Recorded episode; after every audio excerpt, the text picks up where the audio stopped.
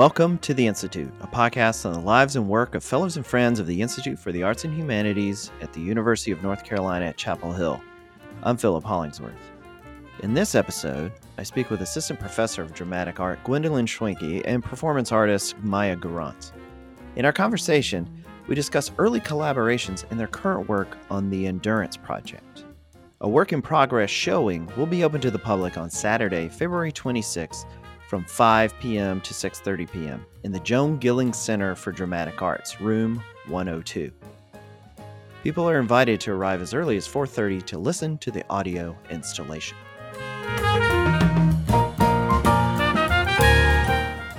If you guys could just introduce yourselves in terms of Gwendolyn, you as a professor at UNC, Maya, you as an artist, just a little bit of intro, and then we'll get into what you guys are doing together. Does that sound okay? So I'm Gwendolyn Schwinke and I'm a, an assistant professor in the Department of Dramatic Arts. And I'm also a resident vocal coach for Playmakers Rep and an actor and director and mostly a vocal coach, but I'm excited to work with Maya on this project uh, and return to devised performance. Yeah, I was about to say, and a deviser and an artist. Um, my name is Maya Gurantz. Uh, I am an artist in video and performance and installation. Um, and I live in LA, but a longtime fan of the Triangle. So I get out here whenever I can. Great.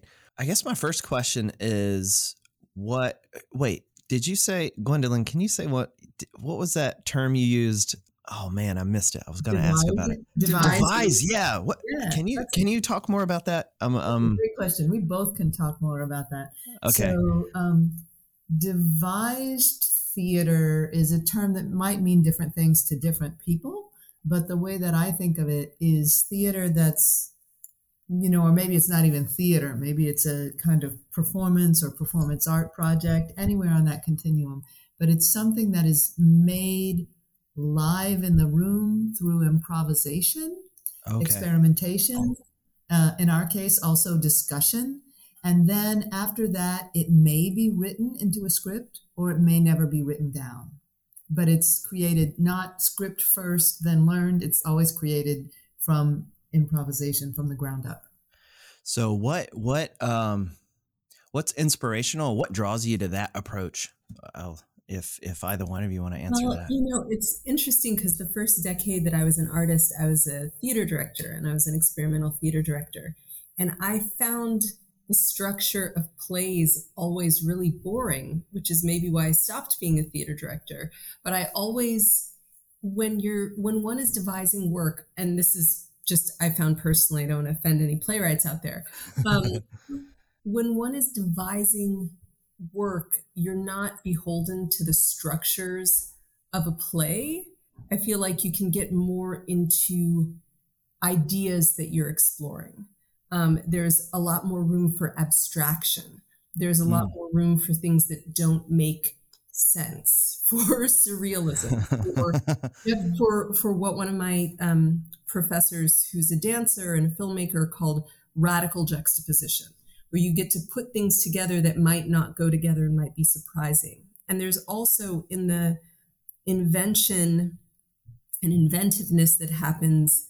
Yeah, you can surprise yourself. You can find things that I think if you're just trying to make a play come to life might not happen.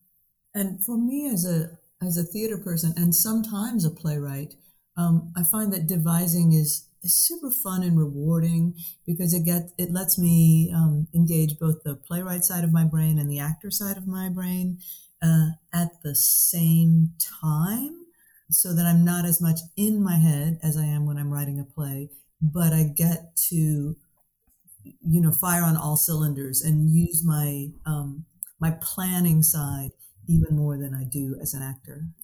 I think there's also something that is really applicable to us working uh, in that when you're devising, your body is writing Mm. some of Mhm. the events that's happening. Mhm. The instincts of your body and your voice are, are are the author, as opposed to like the brain through language becoming the author. Action becomes uh, part of the author, and I think that that's really applicable to the performance work that I've come to do outside of theater since I've left the theater. Great. Thanks for that. That's that's uh I feel like I'm also devising I like to do that with these podcasts cuz I don't yeah. I try not to prepare like over prepare and some people like that. I've I've had experience with people like are you to like send me all the questions you're to ask and I'm like uh not really.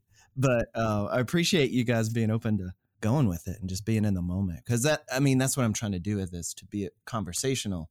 I don't want it to be too, you know, rehearsed so that when I'm talking to the two of you, I'm not thinking of my next question necessarily, uh, or the one I've got written down. You know, I'm just listening to what you guys are saying. That's a long way to ask. How did you two meet? And and um, yeah, tell me a little bit about how you got connected, and then we'll go into what project you're working on now. Well, uh, two years ago, I was a resident at the McColl Center for Art and Innovation in Charlotte, and I there's a long time project that I've been working on that there's a final film that I wanted to shoot. And somehow in Charlotte, it all came together. We found this amazing location, this amazing cinematographer, and I needed an actor to play my mother. And I'm like looking at actors all over, and I saw Gwendolyn's photo, and I was like, "Oh, she could, like, some there, there, somebody could could put that together, could believe that." Uh, and I wrote to her, and she came and acted for me in Gastonia. Like she, oh yeah, took this amazing chance and was so incredible. And we started talking, and the idea uh, for this project came up, and then COVID just shut everything down. Mm. so we've been waiting uh, to get back together for you know two years actually. And I suspect as you were looking at different actors, and you not only saw that I was the right age to play your mother, and we do look a tiny bit alike, which bit, people tell us all the time. But um, when she looked at my bio, she saw I'd done all this weird stuff. Yes, like that's my type of person. Hundred percent. Um, yeah.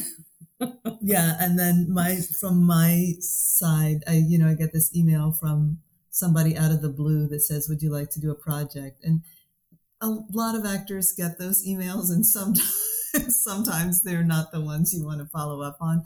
But, uh, you know, I Googled Maya right away and could tell she was the real deal and did some work that I was really excited about.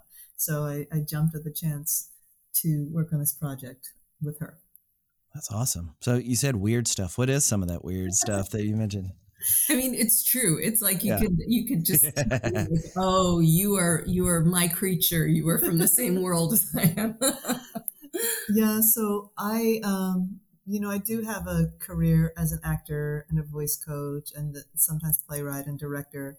But for about 10 years when I lived in Minneapolis, you know, which is a thriving city with a, a lot of the arts, um, it was a really great time to live there. And there were ways in which uh, a lot of folks from the theater were crossing over into performance art and working with visual artists and um, storytellers were all part of this mix, and there were there were a lot of opportunities, and so I started to take advantage of some of those, doing solo shows, um, doing you know evenings of local artists uh, produced by Walker Art Center and uh, other art centers in the Twin Cities, and you know I have one piece that uses puppets and fire, and another piece. Right.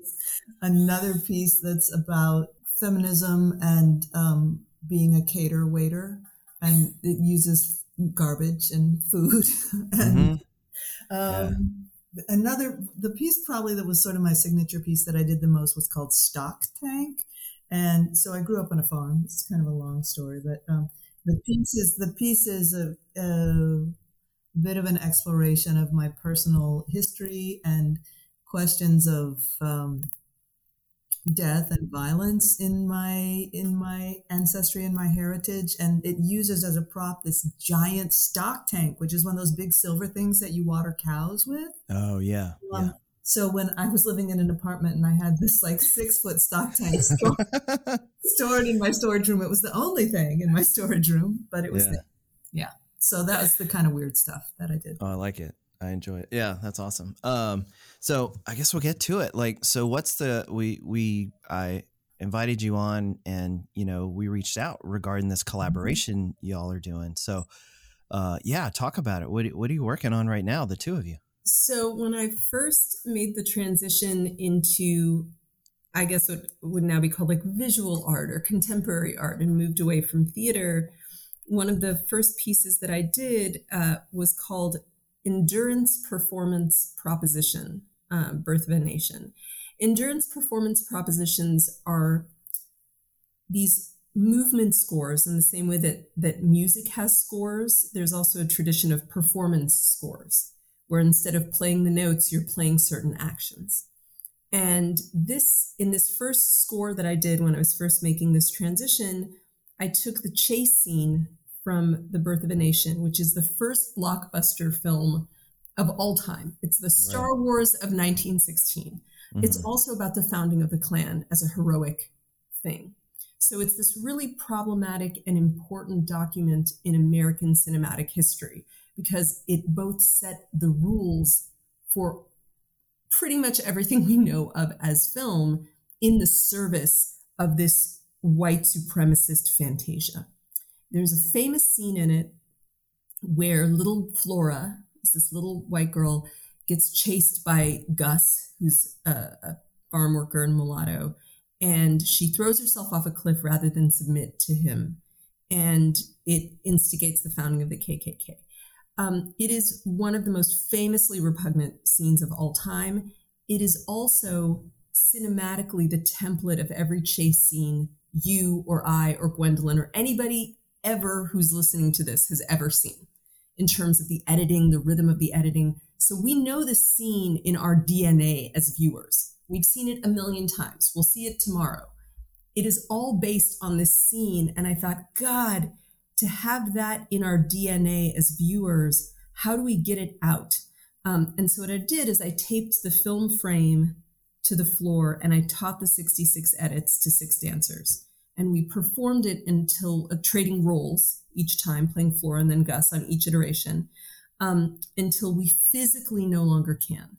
Which in in the longest performance I did, we did it for like four hours. Wow! Where it's like this exorcism of yeah. this scene and this acknowledgement that history and how we see history through culture lives in our bodies. It doesn't just, we don't just see it, it resides in us. And that was the first one that I did. And then over the years, I've done more of them. Um, and I did one about Lenny Bruce live at Carnegie Hall, which is this famous stand up show from 1961. Uh, I recently did a new one that's about Britney Spears and her Instagram dances uh, that I just did for the first time that I think we'll be reperforming. And I was telling Gwendolyn about these because it's really been on my mind, it, and it was on my mind in 2020, like wanting to restage these.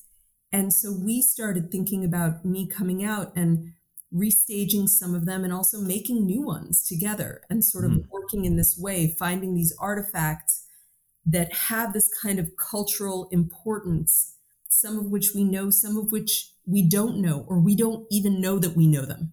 You know what I mean? Um, they're in us whether we know it or not. And then finding ways to do these performances that that reveal uh, the sort of impact or all of this information that that is in these uh, cultural artifacts. So that's what we're working on. We're working on these endurance performances. And we should also say um, that when Maya and I met a couple years ago in Charlotte and had this idea that we'd like to work together sometimes, sometime, the opportunity to do that um, came up when the Institute for Arts and Humanities um, put out a call for new faculty collaboration grants. And so I thought, oh, that's that's the opportunity that can make this possible. So we have a third collaborator uh, named Charlene, Dr. Charlene Register, who teaches at UNC, and she is functioning really as a sort of consultant for us. Um, yeah. Yeah, and has offered us some of her knowledge of her vast knowledge of film and the way folks are portrayed in film, and particularly early 20th century representations of uh, African American film or mm-hmm. African American representations on film. Yes. Right. What What do you find is one of the challenges when you're interpreting something that's like on film? You know, as you mentioned, there's these like cuts and edits and things, and then translating that into a, a performance. Well, uh, it, Go ahead. I'm sorry. Background in devised theater is really helpful Yeah. because Okay. A lot of the rules that you know like you you can't do that or how do you do that um really don't apply. You just do it. Um one of the pieces that i have uh one of the scores is called fade to black where we take the the final moment of a play right before the fade to black. The, the moment where everything is resolved and you know where this landed and it's done and you're about to applaud. And we use the sunset as the fade to black. So we Mm. take this moment that normally is like three seconds and do it for like 40 minutes and see what happens with that. Yeah. Um, when when we did Birth of a Nation, one of the things that's amazing is that because of the edits and the cuts, people, the performers have to be where they're going to be for the next cut.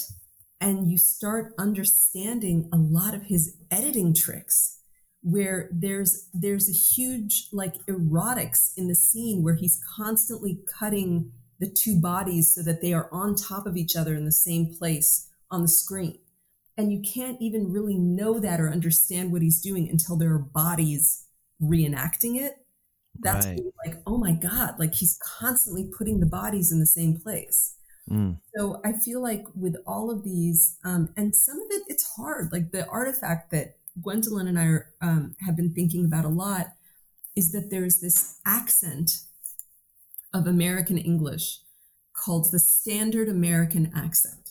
Yeah. It's an entirely invented accent from the turn of the 20th century.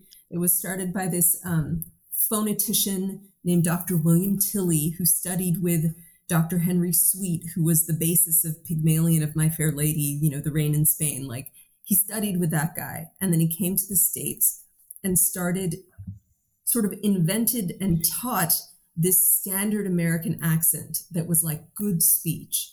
And he had all of these proteges. It was like a cult.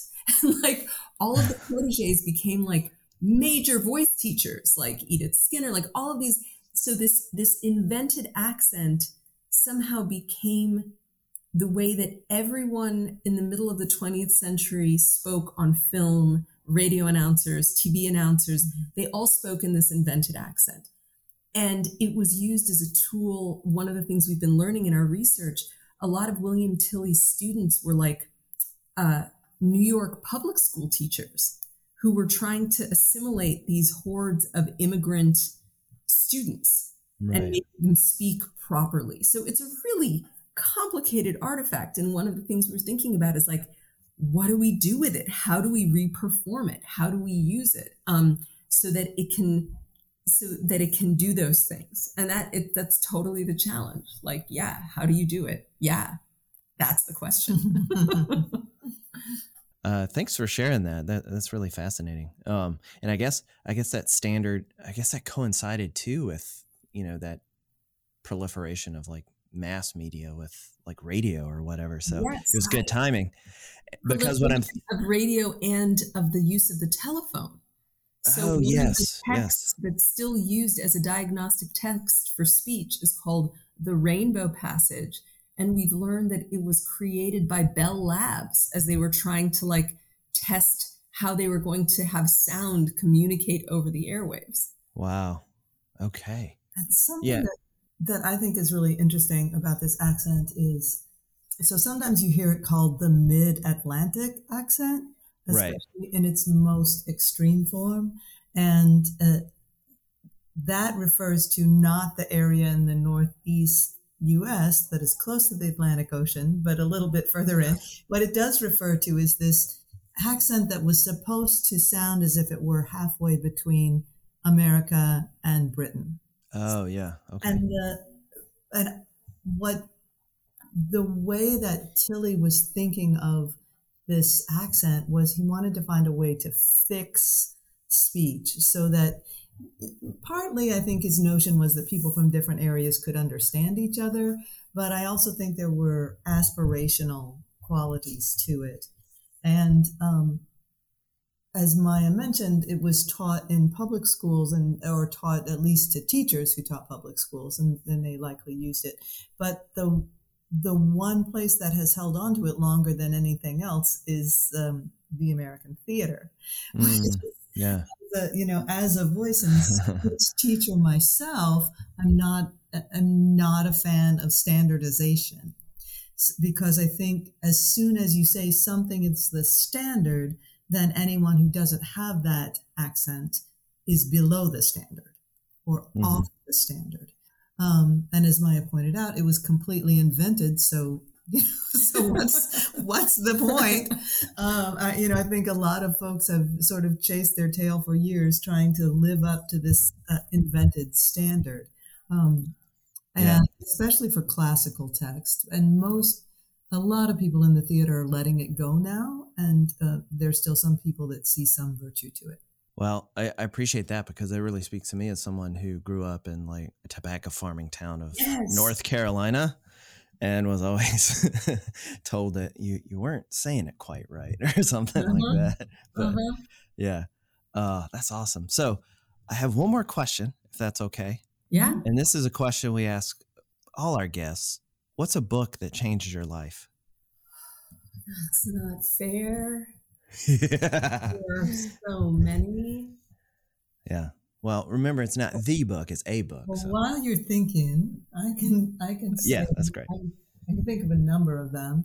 Um, and this is maybe a predictable answer, but one is "Freeing the Natural Voice" by Kristin Linklater, okay, who, who was my teacher um, who was one of a handful of people that really revolutionized voice and speech training away from this there's a right way to do it into a more personal imagistic free as she says in the title of the book freeing your own natural voice instead of adopting some kind of outside standard and another book that changed my life was um, The Inner Game of Tennis by W. Timothy Galworthy. Uh, yeah.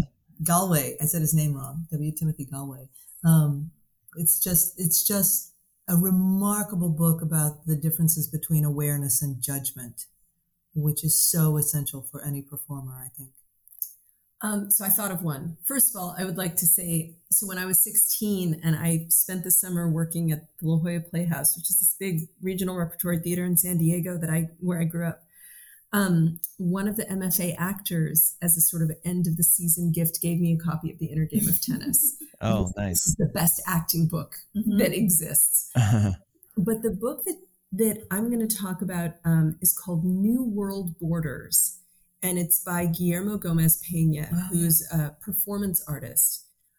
And there was a way that he was using performance to. So in the book, he talks about how borders are just arbitrarily drawn. There's no such thing as a border. And it's a book that gets into all of these performance pieces that are the ways in which he challenges, uh, undermines, rewrites ideas of border. And it's sort of a biography of his work. And when I read it, the the sort of ways that he was using performance to do these conceptual acts, like he has this one piece um, that he did for a while that was about uh, he would cross the border in all of these crazy performance persona. Mm-hmm. And if they didn't let him cross the border in that persona, he'd get rid of it. Like he was trying to create these series of persona that were like border warriors, that were border crossers. Mm-hmm. And I mean, it doesn't surprise me that like that appealed to me so much. This idea that art was this play and performance was a place where the performance is the act. It's the conceptual act. In doing it, you're actually getting to this idea and yeah, after that, I'm amazed that I kept doing plays for as long as I did. Mm-hmm. I should have known, like, it was clear that that was like, ah, that just lit me up so much.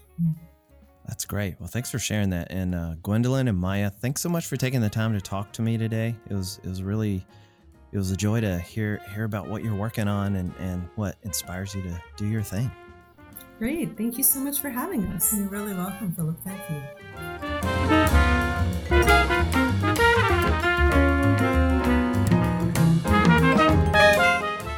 Once again, work in progress showing of the Endurance Project will be open to the public on Saturday, February 26th from 5 p.m. to 6:30 p.m. in the Joan Gillings Center for the Dramatic Arts, room 102 on UNC's campus.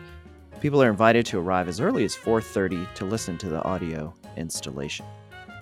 Check back at iah.unc.edu for the latest news on our fellows and upcoming events at Hyde Hall.